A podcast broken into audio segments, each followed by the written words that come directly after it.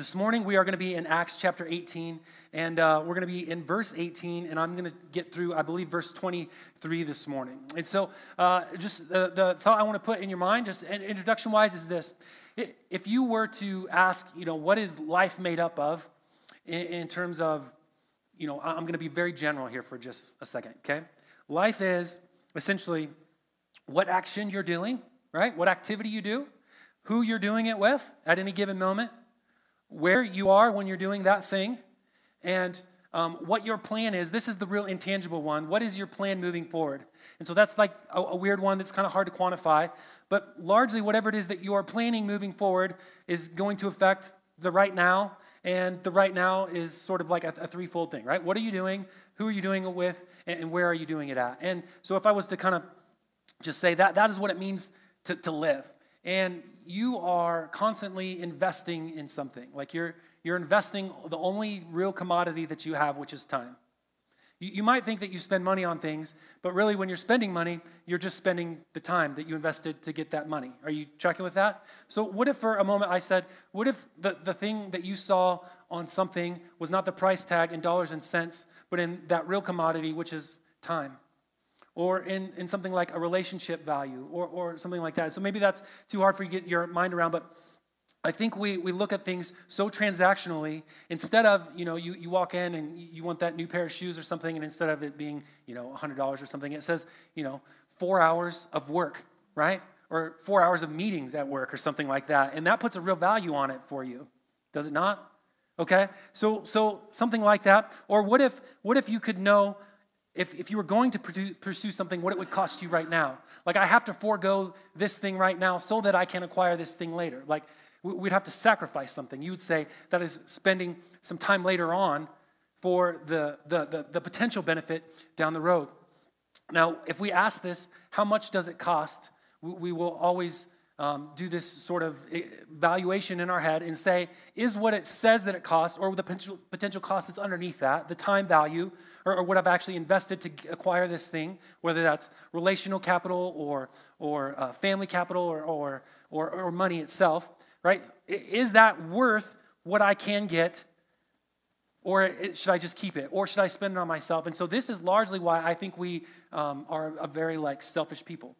We say, I- have worked hard for this, or I don't really feel like investing in this. And that's usually our excuse for why we are the way that we are, which is largely self centered, self focused. Um, and if, if that you know, doesn't make you excited about what we're going this morning, I, apologize. But uh, I think that using this excuse that um, I, I, I am in a place of lack is why we don't serve why we don't give, why we don't live lives of sacrifice.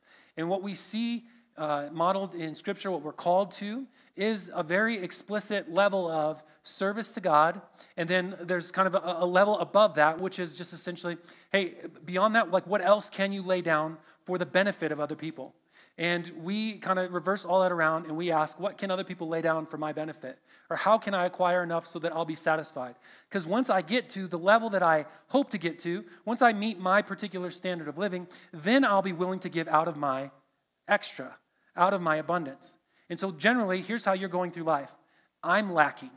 I'm lacking, and as soon as I get to the level I want to, then I will be in a place where I can give, or where I can serve, or where I will be sacrificial. But that's not, that's not what we're called to do. You're called to live a life of sacrifice. And so uh, I'm just going to walk us through that this morning and um, how we see that in this text. And so, if you would, just pray with me, and then uh, we'll get to the word this morning. Father, I pray for um, just this time that we do get to spend and focusing our minds and, um, more importantly, our hearts before you in your truth. So I just ask that you would use this specific and focused time of humility to shape us, to call us to be more and more um, reflective of your glory and to be more and more reflective of a church that puts you at the center and we decrease and you increase. So, Father, would you speak your words and not mine this morning and keep me from error and give us what we need to receive um, what can be challenging words, and that is um, a heart that seeks you and puts you at first, but a heart of flesh that can receive spiritual truths that you would speak. So we ask this in Jesus' name. Everyone said? Amen. Amen. All right. So um, here we go. This is uh, Acts 18, starting in verse 18, says this. Now, after this, Paul stayed. After, after this is, um, I'll just catch you up. I said I would, so here you go. After this is everything that Paul has been doing in, in uh, Corinth. And Corinth is uh, where we get the very exciting two letters to the Corinthians. It is a wild place, and the church uh, mimicked some of the culture that was there, okay? So, so Paul's been like staying in this very depraved place, and he found some favor in Corinth as he was there with um, really, if you want to look at it this way, the government of the city. They were trying to get Paul kicked out, and it says the last, the last we see of Paul, they've drug him before the proconsul of uh, the region, and the guy says, "Hey, I don't, I don't really care what Paul's having to say," and so he gets to stay there for quite a while. And so it says after this, so it's after Paul's stay there. After this, Paul stayed many days longer, which is also not part of Paul's pattern. Usually, he goes in place, he makes everybody mad, and then he either gets beat or kicked out or put in prison or something like that, right? So he stays many days longer, and then he took leave of the brothers, and he set sail for Syria. And with him, Priscilla and Aquila. Remember, Priscilla and Aquila is this couple that he's met there, and they happen to be, um, they were like cast out of their home uh, town, and he meets them, and they're of the same craft, the same trade. They're both uh, tent makers or like leather workers. And, uh, and at Cenchrea, he had his hair, he had cut his hair for he was under a vow. And they came to Ephesus, and he left them there, but he himself went into the synagogue and he reasoned with the Jews. When they asked him to stay, longer, for, stay for a longer period, he declined, but on taking leave of them, he said, I will return to you if God wills. And he set um, for, off from Ephesus. When he had ha- and when he had landed at Caesarea, he went up and he greeted the church, and they went down to Antioch. And after spending some time there, he departed and he went from one place to the next through the region of Galatia and Phrygia, strengthening all the disciples. So um, that sounds just a whole lot of travel itinerary, places that aren't familiar, and a, a weird haircut in the middle of that. If you caught that, so um, where where where's this going this morning? And um, how should we think about this? So, Paul is not at a level of Christianity that you are not called to. I just want to say that at the outset. You are thinking, Paul is able to do all this stuff, but he's really at like a separate level. He got some access to something that you and I don't have, and that's just not true. It's not true. Paul is not like pro level in your JV, C team, or something like that. He's, he's just a guy that looks at the world the way that he's supposed to look at the world, and he lives that, and he, he does it with integrity. And that's hard for us to reconcile sometimes. So, Paul is not extra good, and so we shouldn't say, well, how can we be expected to fulfill things the same way that Paul does? Like, am I called to go and travel all these places and, and do things? And um, maybe or maybe not, but either way, the, the reflection of your life should have the same mentality, it should have the same heart in it. And so, we, we need to look at a couple of things here to understand why Paul is the way that he is, and maybe why the way why you're not the way that he is. Or maybe you should be, and I'm hoping to get you there this morning, okay? So Paul is just simply exemplifying what living for God looks like. Now I count, I think, something like seven things that Paul has received some kind of like blessing or provision in this little stay in these two, these two cities. And yet, what we see is Paul doesn't say, you know, this is something I, I received um, from God as a blessing, and it's just so good that I have something now, and I'll, I'll just um, kind of scoop that up and, and huddle it close. It's just Paul open handedly saying, hey, if I need to go somewhere, I'll go somewhere. If I need to leave somebody, I'll leave somebody. If I have to leave something, I will do that. And then he says, if the Lord wills, I'll come back. Okay? So that's largely Paul's view about things. So the first thing that um, I see is he says after this, well, the first thing that he had to leave was um, finally some kind of like acceptance from, from government. Like he, he had actually won some favor there, um, and he wasn't being run out of town or being imprisoned or, or something like that. And then he also had gotten some consistency in his life. He stayed for many days longer uh, after um, you know, he had come and he he had invested so much in the city uh, in, in trying to convert the Jews. And eventually, you know, they reviled him. He says, So I, I shake the dust off and I'm, I'm only going to go to the Gentiles. And so he found favor there too. But he had also converted the synagogue leader and the synagogue manager. And so he got to stay uh, a lot longer. He gets some consistency in his life. And we're told there's something like a year and a half that he's gotten to stay uh, in this place. And so that's, that's awesome for him. but he's willing to leave that as well. So he's leaving favor, he's leaving a consistent place, and he took leave of the brothers. He's got a church here. There's people that he connects with, people that care for him. He cares for them. They help support his ministry in uh, the city, but he's going to leave them. And he set sail for Syria, and with him he's got Priscilla and Aquila. Later he says Priscilla and Aquila are, are dear to him. They risk their lives, he says, um, to help him. And so he's willing not only to leave the brothers, to leave consistency, to leave um, having a, a, place where he's got some favor. He's willing to leave his, his some of his partnership in ministry at uh, another place. And we'll get to this vow where he had cut his hair. It says, then he, he came to Ephesus. Now, this is an interesting one because I know for sure that you've forgotten this. But as Paul is trying to get going on the second missionary journey, as they parted ways, and he's got kind of a new partnership going, if you remember, they're trying to go uh, north. They're trying to get into this region here. This is exactly where Paul wanted to go, was into Asia. He wanted to get to Ephesus. And so, uh, remember, it says the Holy Spirit forbid him to preach the, the gospel in Asia. And he's trying to turn, he's trying to turn, and finally he has the Macedonian call. He has this vision, and he says, We need to go over to Europe. So that's what led him to this moment. And so now he actually gets to go to the place that he wanted to go to all along. And yet he says at the end, after they invite him, he's willing to leave the place that he wanted to go. Are you tracking with that? So there's just another thing that he's willing to leave behind. It says, and, and, he left them there. This them is Priscilla and Aquila. He left them there. There's another provision. But he himself went into the synagogue and he reasoned with the Jews.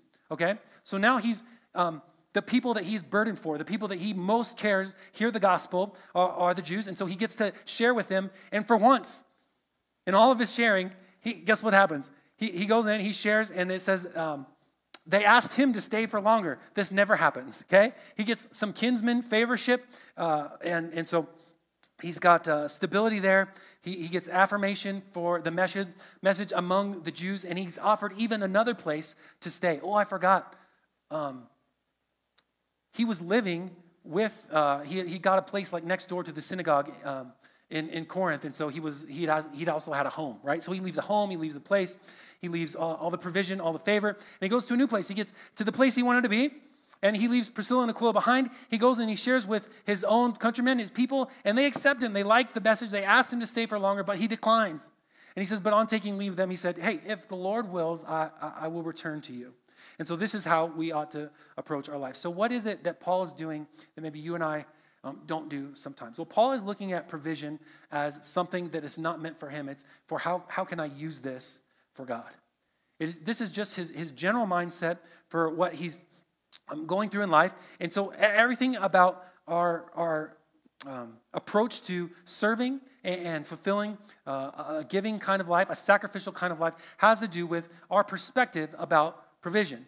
And um, you guys will be familiar with this, but um, in uh, in Exodus, as, as God uh, gives the law and he says, uh, We're going to make a covenant, he, he tells um, the Israelites, Hey, I'm going to be your God, you're going to be my people, and now you are a, a royal priesthood, a kingdom, a priest, a royal nation, and uh, a treasured possession. And in Peter, um, Peter repeats this same promise to the, to the, the Christians, the, the people that are in exile among the world. And he says, But now you are a chosen race, a royal priesthood. He's addressing the church here. You are, and now I'm addressing you, Luma. Okay? You are a chosen race, a royal priesthood, a holy nation, a people for his own possession. Why has he done this? Or what does it mean that that has happened? Why? So that you can proclaim his excellencies of him who called you out of darkness into his marvelous light. I, want to focus in on the title that you've been given. You've been called a priest. And there's two functions to that. Like he's summoned you, like he's he's he's um, invited you as a, a priest, and then he's also given you that title. He's given you that role. You are a priest. Now you say, as a new priest for God, what, what, should, what should my life look like? Well, I'm glad you asked. Uh, the life of a priest is one of service, right? You render service, that is what you're called to do. And so if you are being called a priest, then you ought to, if you want to say it this way, live up to that title. Are you, are you tracking with that? So if you're a priest, you ought to reflect something of the nature of a priest. And so your perspective on who you are is not just the same person you've always been that gets to add God to your life and live the same way that you always have with the same selfish perspective where I don't serve anybody but me. But God has helped me so that I don't have to go to hell. That's, that's the wrong perspective. You are a priest, you're chosen. Why? So that you can show everyone how excellent God is. And you're going to do that in a lot of different ways. But Paul's perspective on this, we find out in uh, Philippians, uh, one that uh, you'll, you'll, be familiar with. In Philippians 4, starting in verse 11, says this Not that I'm speaking of being in need. Because he has said, Hey, I'm, you guys have sent me a gift, and I'm so happy that you've revived your concern for me. But he goes, I'm not speaking that I needed it to go on. Hear that. I wasn't speaking of being in need, for I have learned in whatever situation I am to be content. I know how to be brought low, I know how to be abound, and in every circumstance, I have learned the secret of facing plenty, hunger, abundance, and need. And then he talks about his professional athletic career here, which is, I can do all things through him who strengthens me. That's a joke. Okay? That's not what he's, obviously, I can do all things through him who strengthens me, is talking about what it means to be in lack and to be in need, but still be content. How does, how does Paul have this kind of perspective? How does he say, I know what it is to be content? Even though I'm in need, I'm not telling you that I, I was lacking something. He has this perspective because earlier in chapter 3, he says this But whatever gain I had, so he, he runs down this litany of things that you and I would say are good. I had position, I had authority, I had respect, I had a name, I had learning, I, I had everything at my disposal, but now, going on in verse 7, but whatever, I, whatever gain I had, I counted it as loss. There's the reconciliation. This is why Paul's perspective is what it is, and maybe why your perspective is not what his is. Because whatever gain I had, I counted as loss for the sake of Christ. And our problem is that we count gain still gain. Whatever I counted gain, I still think that's gain. And that's why I'm still pursuing that. And that's why I have such a hard time giving that up. Because once I have enough of that, then maybe I'd be willing to give that up. Paul said, no, first you have to reconcile that as worthless. Once you see that those things don't gain you anything, once you've actually counted those things as loss, then you have the right perspective. He says, I indeed I counted everything as, as loss because of the surpassing worth of knowing Christ Jesus my Lord. For his sake I suffered the loss of all things and count them as, as rubbish. That's the very cleaned up word that he uses there. He says it's dung. It's, it's excrement. That's what it is. The stuff that we pursue constantly, the, the things that we inundate, inundate ourselves with, that we are so unwilling to relinquish for God's good or for his service, are the things that Paul says on the front end, you have to say, as part of being a priest, is saying, I count all of those things as loss. And if I have them, great. I know how to abound because my, my contentedness doesn't come from whether or not I have it. If I don't have it, I'm okay. And if I do have it, thank you, Lord. How can I use this for you because that's what a priest does. So the, there's a lot of ways that this should come out in our lives. When God redeems you, He redeems your life, which means He redeems your living, what you do, who you are. Okay? So here's some areas where you need to ask is this true? In what, like your actual vocation, like your job. You, you may have been doing something that is irreconcilable with Christian values. Okay? Like I, I mean, I could be explicit, but I, don't, I feel like I don't need to. If, if you're doing something that does not accord with Christian values, you, when, when you're saved and you're called out of that, you have to remove yourself from that situation. So, like vocationally, at a basic level, if your, your living, your doing, your acquiring is at odds with God, then you should change vocations. And we see this when Jesus invites the disciples to follow him. You know, They're doing something, they're engaged with something that not necessarily uh, immoral, but when it is immoral, he calls them out of that and says, you know, hey, come follow me. We're going to do something else. You're going to do something different. So, vocationally, you should ask this. Socially, if you have something like this that is irreconcilable with Christian values, then you also need to give that up, lay that down, recreationally, relationally, financially, or reputationally. Okay? So there's just a, myriad of ways where you should look at areas in your life and say, Am I laying this down, or is there some some area of what I think I need to be okay. I'm not content unless I have this. And, and in doing that, you're supposed to see that it, this is just the basic level. This isn't like, well, to get to the, the better level, this is what the basic level that you've been called to as a priest. Okay? So, so, so don't miss that. So, so the basic level of, of dedication of your life is Romans says to be a living sacrifice. You know what I thought about this week? the, the idea that a living sacrifice is, is never spent. Right? It just it happens again and it happens again and it happens again. So all of your living is sacrifice. And this is what you've been called to do. This is your reasonable service. That's what Paul says in Romans. To be a living sacrifice. So that is the, the, the, the uh, foundational level.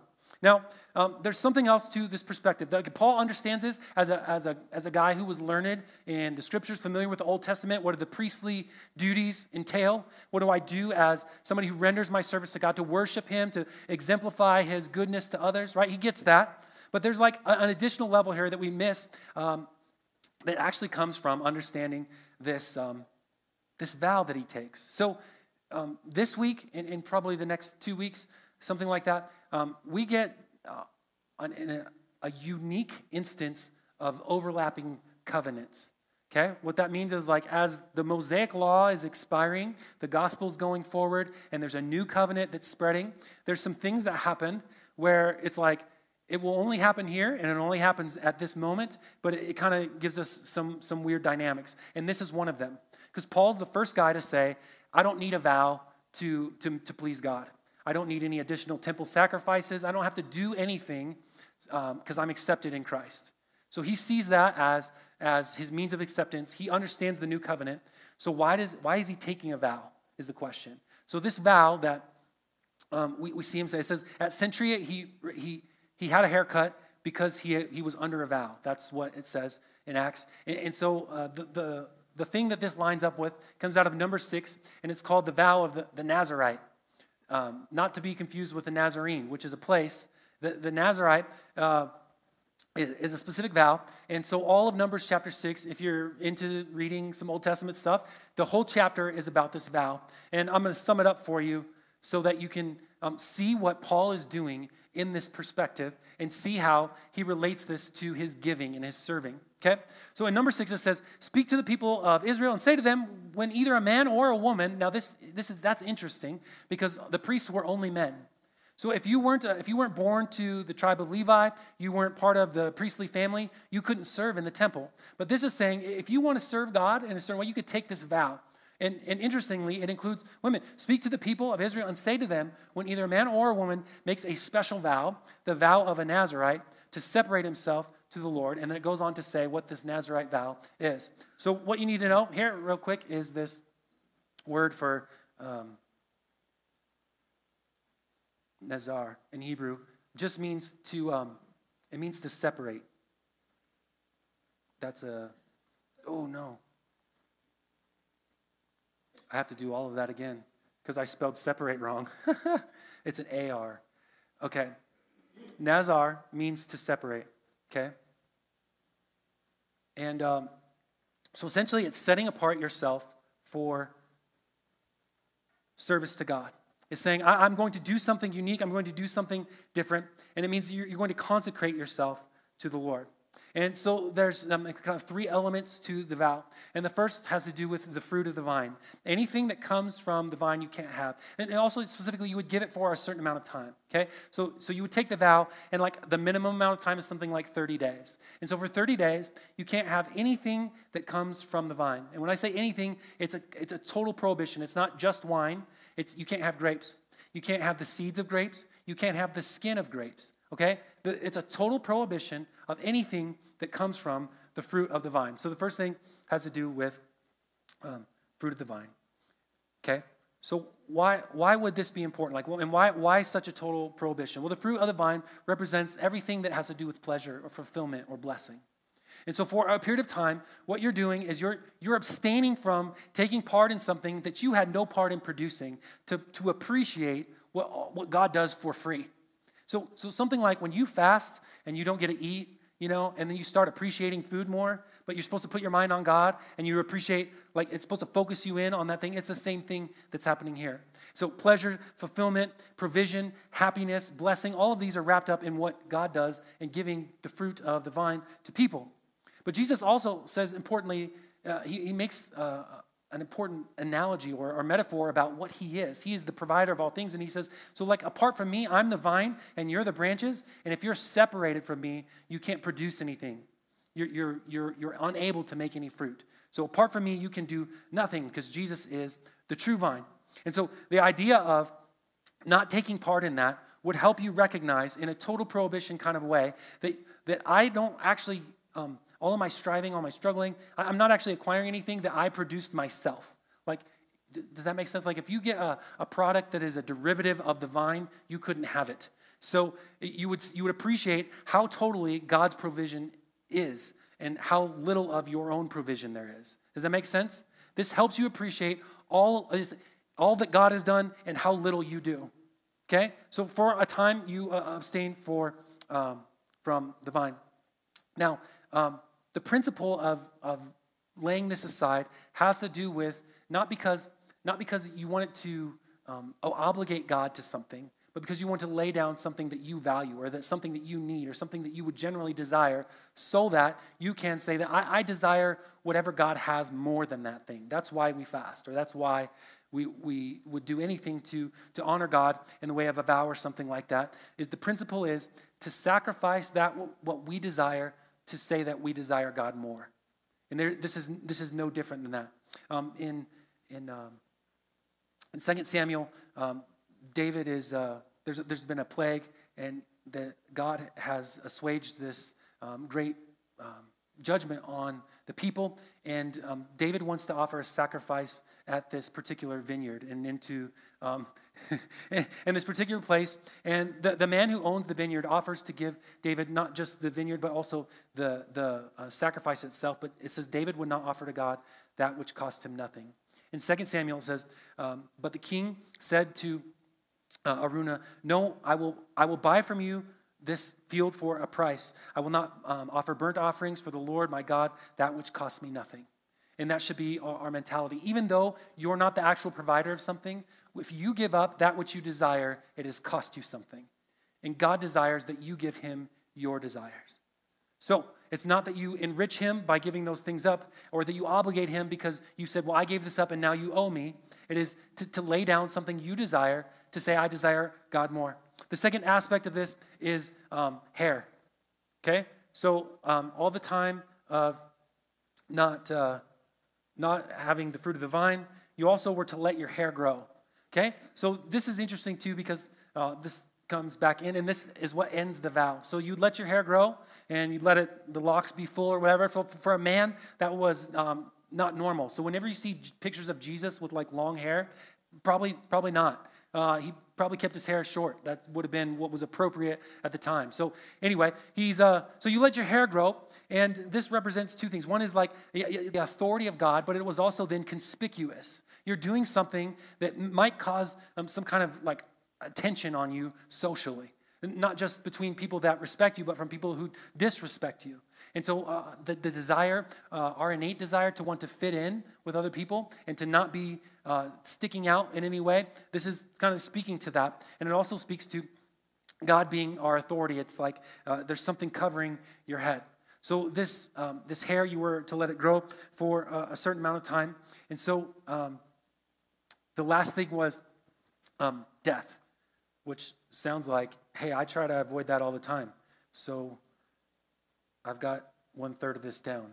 So you were supposed to uh, uh, uh, avoid any contact with death or dead people or dead things. And it, it was, uh, you could read number six. It says, even if somebody should brush up against you, or if the person you're sitting next to dies abruptly, you have to reset the vow. You got to redo it. The whole thing starts over. So why, why so strict? Like why, why so locked down on the death thing? Well, because death is the, the provided wage for sin. And God is a holy God. This is to remind you of how inundated the life that you live is with sin. So you had to avoid death at all costs. Not even if your it says even if your parents die, you don't go to the funeral. You couldn't do it. If you took this vow, it was a vow to the Lord, and so you just avoid death um, for the entire time. And so um, the the end of this vow says you take um, your your sacrifices. There's four sacrifices at the end of the vow, and you bring them to the tent of meeting, and um, you offer them to the priest along with the hair. You cut your hair off at the end of this vow. So, having completed the vow, this is where we find Paul. Okay, so that was all to get to why did Paul have his hair cut at Cenchrea? It says because he was under a vow. So, all the stuff that he's giving up a place, a people, acceptance, Love, do you see how he's applied this to his life? And he's completed that vow. We don't know when or how. There's no kind of details there. But he's completed the vow, and so he gets his hair cut. And he's eventually on his way to Jerusalem, which is where we find him. He goes to Jerusalem. He says he goes up, he greets the brothers there, and then he, he um, goes um, and, and, really he starts the second missionary journey right after that and winds back up in Ephesus. But his whole purpose is to lay down all that he has for, for God's um, honor, to honor God with what he has. Now, there's an important part of this last, um, this last offering of the hair, because there's a, a secondary meaning to this word. Um, to this word nazar. They come from the same root. In, in Hebrew, there's no um, vowels. It's just NZR, okay? And so you have to kind of work out what, what is the meaning of the word by its context. But uh, netzer is a crown. It means like something that you'd wear. And the, the, the priest in the service of God in the temple always wore a crown. And upon that crown, there was a golden plate, and it said, Holy to the Lord. And they would wear this whenever they went in to, um, to serve in the temple. It was part of the, the, the, priestly garments. I want you to think of what, why, why has God given this vow in number six? So that anybody who wants to can serve God with holiness in their life. And he crowns them with this, this honor. The most honoring thing you can do to God or for God is to sacrifice for him and live in a way that accords with um, his provision for you, right? His abstaining from the fruit of the vine, uh, from, from not needing to um, strive and struggle for the acceptance of other people and for the um, for uh, keeping yourself holy or away from death, away from sin and consequences, and living holy to God. And so the end of this is that you offer to God this, it's cut off at that point. You're offering that, and that's burned with this peace offering and as part of the end of the vow. And so this is what we offer before God. All that He's given to us, our holy living, our striving and doing, is just to honor Him in service. And so this is all to paint the picture for you that sacrifice, yes, it steps up a level, but it's still part of the priestly service. It's what it's a crown that you get to wear. By wearing the crown, it doesn't make you holy, but it designates you as somebody who's trying to serve the Lord. And by wearing those things in obedience to God, you are serving Him in a holy way. And this is, this is not so far removed, you know, well, well, we're not under that anymore. Yeah, but there are things in your life that accord exactly with these, and you could give those up and, and live as a priest for God in a way that would, would honor and, and um, uh, exemplify his goodness to other people. So here's the end of it. At, uh, in verse 18, it says, The Nazarite shall shave his consecrated head at the entrance of the tent of meeting, and he shall take the hair from his consecrated head and um, put it on the fire that is under that, that consecrated is that, that, that crown. You will take that, the, the crown and give it to God or to offer it back to Him as a consuming um, sacrifice. So we see that Paul has this perspective about um, how, how God's provision comes to him, and what he's going to do with it, that he wants to serve as a priest, but also he wants to offer something um, that, that, costs him something, like his desires. Uh, everybody wants to be accepted, everybody wants to have a place to live, everybody wants a job, everybody wants friends.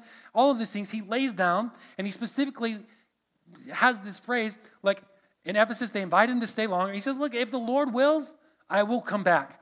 Because if the Lord wills, he will come back. If, if God wants it, it's going to happen. This is exactly what we're told to do in James chapter 4. It says, Come now, you who say, Today or tomorrow we'll go into such and such town, such and such year, and we'll trade and we'll make profit. And, and um, yet you don't know what tomorrow will bring. He says, You make all these plans. You, you have the future, right? You have who you're, who you're with, you have what you're doing, you have where you're doing it at, and then you have this intangible future that you're looking forward to. How will I spend my time? What will I do with my provisions? Well, this person says, I'm going to go to such and such town and we're going to have business, we're going to prosper, everything's going to be great. And then James says this What is your life? You are a mist that appears for a little time and then vanishes. Instead, you ought to say, If the Lord wills. So, this is the beginning of, of how you should think about anything that you have or whatever you're thinking about for the future, you consecrate not just your right now present people, place, things that you're doing, but you also look to the future and say, if the Lord wills, then I will be able to do something. If the Lord wills, then we will live. That's the first thing. Like, will I have life and breath tomorrow? I don't know. But only if the Lord wills will that happen. And then beyond that, can I make plans beyond that? Well, as it is, um, you can say, if the Lord wills, we'll then live and do this or that. Hopefully if, if it's God's will. And then he says, as it is, you boast in arrogance. So the idea that you make plans without ever thinking of God, without ever asking, is this something that um, would accord with like a priestly role here? Like, is my, am I reflecting my Christian service by doing this or that, or by making this or that plan? Or am I just accruing more and more things for myself? He says, so um, all such boasting is evil. All such boasting is evil. That's, a, that's um, sort of a, a very black and white statement. Like, if you think that you can go and make plans without God, you will do those things, but that kind of idea eliminates God from the equation and it's evil. In Proverbs 3, 5, and 6, you've probably heard this before, but let me just help parse it out for a second. Trust in the Lord with all your heart. Lean not on your own understanding, okay? In some of your ways, think about Him occasionally and make your plans, and they will be straight. That's the revised American version. Okay? Trust in the Lord with all your heart. Lean not on your understanding, on your plans, on what you want to do, what you think is important, in all of your ways. I'm so convinced that we think, yes, in some of my ways, I've acknowledged God somewhere down in my heart. And He will make my, like, you, you slap the proverbial God sticker on your plans and think that the Planning Commission is going to just make your path straight because you've acknowledged Him in some way. It doesn't say that. It says on the forefront, you acknowledge God with all of your heart and you, you turn everything over to Him, and He will make sure that the path is straight.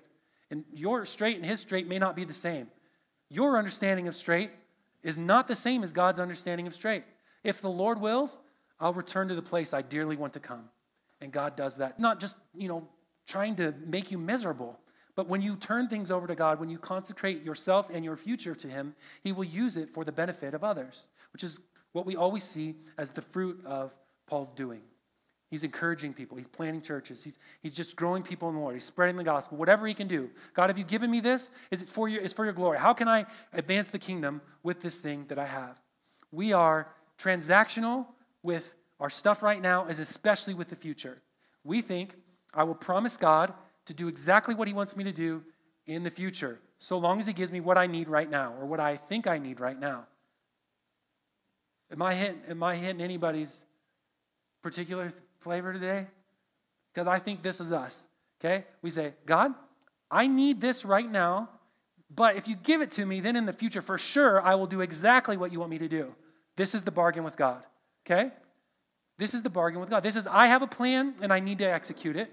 I need you to slap your sticker on there so that you've approved my plans. I'll give nothing, you give to me, I'll be happy, and then when we get to the future, we'll readdress the situation. But here's the problem your standard's going to move. And then when you get in that situation, you're just going to need God to give a little bit more. Do you know what will not be the scene that plays out at the end of time? Like Jesus, you know, in heaven, he says, Hey, how's it go? Like, you know, it was, uh, it was good. I mean, it was touch and go. You didn't give me very much, I, but through my striving and working, I made up the gap. Right? I worked so hard, and, and, and, and I, you know, there was times of, of, of lack, and I wasn't sure I was going to make it, but because of my efforts, you know, I just, I had just enough. I mean, like I was happy occasionally. There's times where I wasn't very happy, but there was times where I made up the difference, right? And like in every parable that Jesus tells about stewardship of God's stuff, which is exactly what you have his life, his breath, his time, his benefits, his blessings. Every parable about stewardship has to do with the, the, the mentality of the steward who says, This is for me, versus the the mentality of the steward that says this, this is for somebody else. This is for honoring the king. This is for honoring the manager. This is for honoring the landowner. And so your, your parroting back to God, you didn't give me enough, is not going to fly. Like, Jesus, you did some, but I made up the rest. I didn't have enough, so I, I tried harder. I kept every single thing you gave me. Yeah, that was good, but I needed more. Do you see the, the fundamental problem? You're saying, Jesus, even what you gave me wasn't good enough. Even I can't lay anything down because I still need more in my pocket. I still need, okay, am I, I hope I'm not hammering that down too hard, but I, I wanted to hammer it down. So we do not indebt God by giving anything, but we are supposed to consecrate our future to Him and say, God, like, God, I give you now and I give you later. And by doing that, He often brings about our own, our own benefit, our own help. so we consecrate our, our future planning by committing our present to God. Obedience today, willfully laying aside your plans, what you want, is often what lays the, your preservation for tomorrow.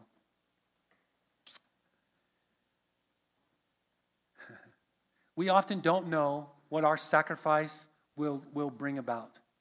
And, and that's because that little exercise I had you do at the beginning, it's not possible. Like, you can't look at the price tag of something and know if I forego this, that somebody else will get into the kingdom.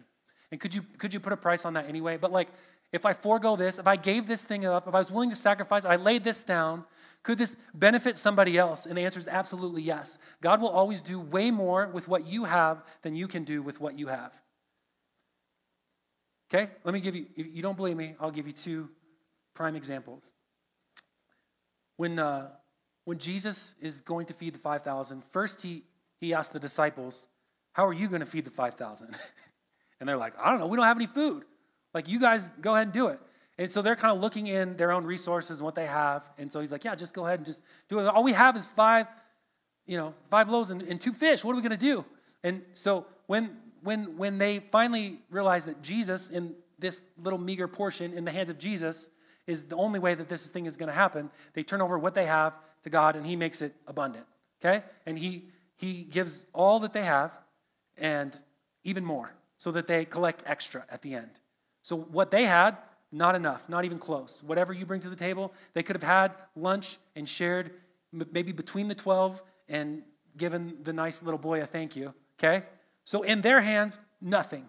Okay? But in the hands of God, in the hands of Jesus, everything beyond abundant, right? That one maybe is not compelling. Okay, how about Moses? Moses uh, grows up in the house of Pharaoh. He's favored, uh, has all the wisdom of Egypt, um, gets, you know, palatial benefits. I mean, he's just like, for 40 years, he lived a good life. And it says, for 40 years, he lived in exile in the desert. He was a, a shepherd, he lived in the wilderness. I mean, there's no renown, no glory, no, no real hope of doing anything great with his life, okay? But after 40 years, it says, you know, God, God appears to him in this bush, right? And he announces himself and he goes through this dialogue about who God is and, and, and what God's called him to do. And surely Moses knows, he definitely knows in and of himself, I can't do this thing. Because he's asking questions like, How will I do this? Who should I say sent me? Okay? So get the sense of the progression. And then God asked Moses a question What's in your hand? Nothing. Moses has nothing except for this little rod that he uses to shepherd, right? To, to be in the wilderness. It's like a protection stick. And God has him throw it down. And he uses and it turns into a snake. And then he tells him to pick it up. And he picks it up, right? And so God uses this thing that's in Moses' hand to, to go and to as the, the rod of power through which God wielded many miracles, including splitting the Red Sea, as this rod, which in the hands of Moses was just a stupid stick right? But in the hands of God, it means something way bigger, way more important. God will always do more with what you have than what you can do with what you have. But only if you open handedly will give it to Him. He will not snatch it from your hands. But you, you might lose it along the way and be very bitter about it, but that just tells you something about your heart in that. God redeems your living, because He also redeems your time. The, the time that Moses spent in the wilderness was important. He redeems that. He, he uses that for, for Moses' good and for his leadership abilities. He redeems his troubles. The troubles that Moses had are, are useful. He uses those. He, he uses those to, to help uh, lead the people. He, he, he understands what humility is. He, he uh, grasps um, what God has done in his life to bring him about to this place. And he uses the tools that he's given us, but they're always for his purpose. In your hand, um, it will never be as good as it will be when you trust God with it. And so the principle here is not to get you to live like a, a, life of destitution and poverty. That's not the point. The point is your, your perspective on what it means to be a priest and then understanding that laying down your life as a sacrifice for the benefit of others is what we're all called to do. And applying that across any place that you can so that we are able to fulfill what God has called us to be so that we can proclaim the excellencies of Him who called us out of darkness into light. Amen.